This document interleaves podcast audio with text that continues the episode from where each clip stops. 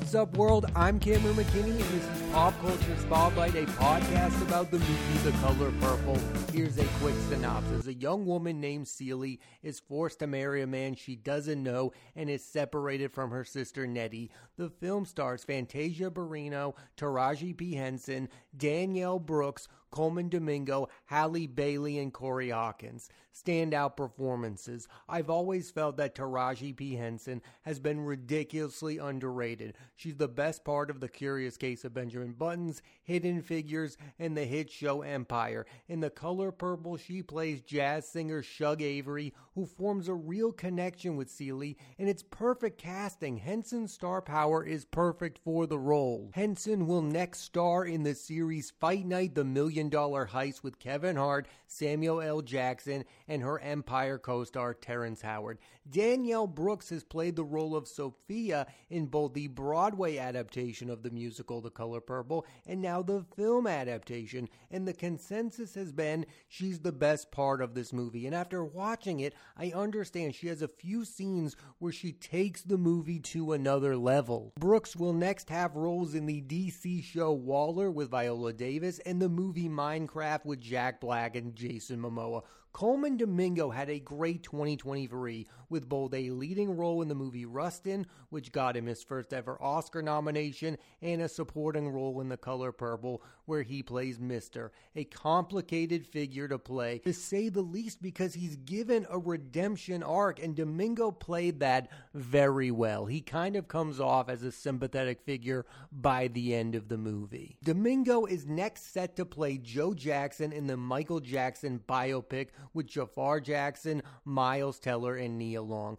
This feels like if he can pull off that role of Joe Jackson, this that feels like a movie that could get him his first ever Oscar victory. I think we're all curious to see what that movie looks like. Miles Teller is going to be in that movie as one of Michael Jackson's lawyers. Then you have Colman Domingo as Joe Jackson. The movie is going to be directed by Antoine Fuqua, who has an interesting track record when it comes to movies.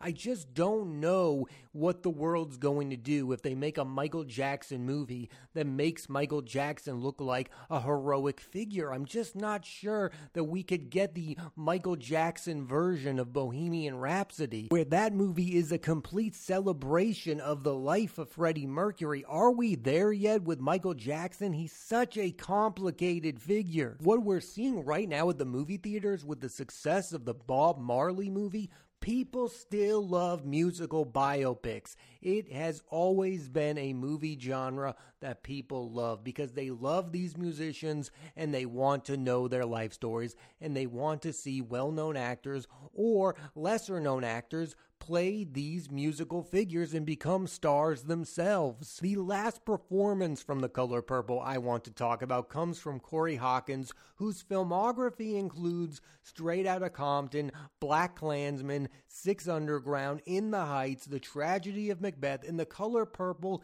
he plays Harpo, Mister's son, who respects his father but ultimately wants to go his own way. Hawkins, to me, is a guy that Hollywood needs to give leading roles to. He's been so good in supporting roles. Give this man a leading role. All of the top notch directors want to work with this guy. He's really good in bigger studio movies as well. He always delivers. He's an interesting performer. Time to give this guy that big leading role so that he can get an Oscar nomination, so that he can become one of our biggest movie stars because he's on the path to become that. He just needs that one big role. If you're unaware for whatever reason, this is the second movie adaptation of The Color Purple, the first one being Steven Spielberg's version in 1985, which stars Whoopi Goldberg and Oprah Winfrey. And back then, when the movie was made, people thought that Steven Spielberg, of all people, was Oscar chasing because back then Spielberg was known for making these big epic blockbusters, Close Encounters, E.T., popular entertainment, if you will. He really wasn't in the business of making prestige movies. Now, now, of course, we know that Steven Spielberg also likes to make prestigious films because now he has Schindler's List, he has Saving Private Ryan. Back then, he didn't have those films on his resume, and he wasn't being taken seriously by the Academy. I know that sounds crazy because now Steven Spielberg has won a ton of Oscars, and he's always nominated when he makes a movie. But back then, this was a different Steven Spielberg. This was a mainstream Steven Spielberg who the Academy didn't really want to be a part of. And while I think it's unfair to call his version of The Color Purple an Oscar bait movie, that's a guy who clearly wanted to make a serious movie and be taken more seriously by his peers. I mean, two years later, he made Empire of the Sun, which is a really good movie, but a movie that screams, give me an Academy Award. I think Steven Spielberg wanted the Academy Award when he made The Color Purple. Is that a bad thing? Don't we want filmmakers to want to win Best Director? I get it. You want Steven Spielberg to be true to himself and make the movies that he really cares about. I think the man cared about the color purple, but I also think he cared about bringing home an Academy Award. And for that movie, it didn't happen. And I'm sorry, but if you look at Steven Spielberg's filmography, I wouldn't put the color purple in his top 10. I wouldn't put it in his top 15. It might not even make the top 20 movies he's directed. It's a good movie, it's a well made movie, it's just not top tier Steven Spielberg. Whoopi Goldberg is really good in that movie. It's crazy to think about that there was a time where Whoopi Goldberg was a legitimate acting talent. Now she's just a sometimes controversial talk show host. I will say there's one thing that the older version of The Color Purple had that the newer version didn't have that I wish it did, and that's narration. And I know there are some movie snobs that hate narration narration. I don't. I think it tells you what the main character is thinking and feeling at that time. So, the big thing that differentiates this new version of The Color Purple from the 1985 movie is, of course, the musical aspect. So, let's talk about the music.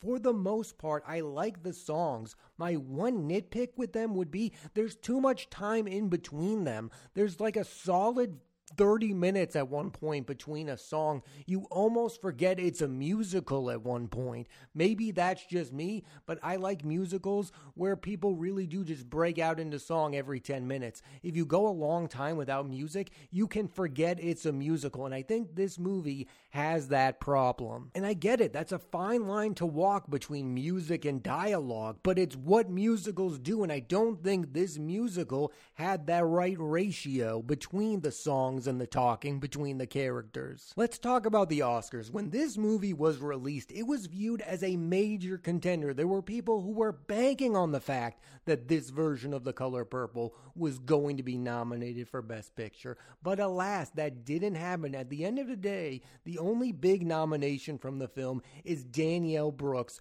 for Best Supporting Actress. The original film was nominated for Best Picture with Whoopi Goldberg and Oprah Winfrey both getting Oscar nominations. I'm also really surprised that Colman Domingo did not get a double Oscar nomination for both Rustin and The Color Purple. The Academy has loved to do that recently. They did it with Jamie Foxx back in 2004. They did it with Scarlett Johansson a few years ago. I really thought that Colman Domingo was going to get that double Oscar nomination. I'm not saying he deserved it, but I did think that that was going to happen, and I'm a bit surprised that it didn't. I also don't understand why the Academy isn't routinely nominating Taraji P. Henson. She should have been nominated for Hidden Figures, and she should have been nominated for The Color Purple. She should at least be in the conversation for The Color Purple. I think the lack of award buzz really hurt this movie, especially when talking about the box office. The Color Purple made $66 million at the box office, which sounds okay, but this movie cost near $100 million million, which is crazy to consider when you see the original film made close to $100 million and only cost 15 to make. This is a major problem with modern movies. They are so costly that they have to do great numbers at the box office to justify their existence. This movie ideally should cost around 30 to 40 million dollars to make so that when you make 66 million dollars it doesn't sound so bad. But when the movie cost $100 million and you only make $66 million, whether the movie is good or not, it will be considered considered a box office bomb. I was shocked to watch this movie and then see that it cost that much money. I mean, where did the money go? I mean, Taraji P. Henson is talking about the fact that she was underpaid for this movie. Where did the money go? They didn't have major movie stars in the film, all due respect to Henson, who I believe should be viewed as a movie star, but clearly isn't.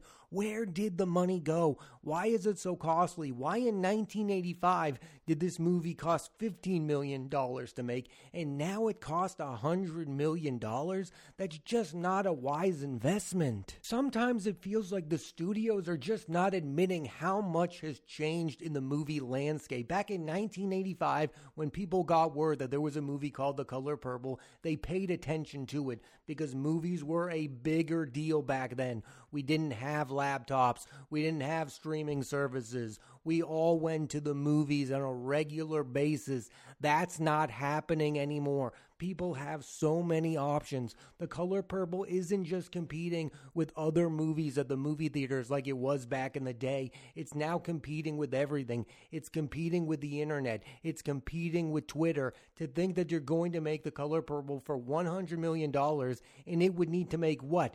$200 million to be considered a hit? That's outrageous. There was no world where this movie was ever going to make $200 million. Even if it had a 100% Rotten Tomato score, it was never going to make $200 million.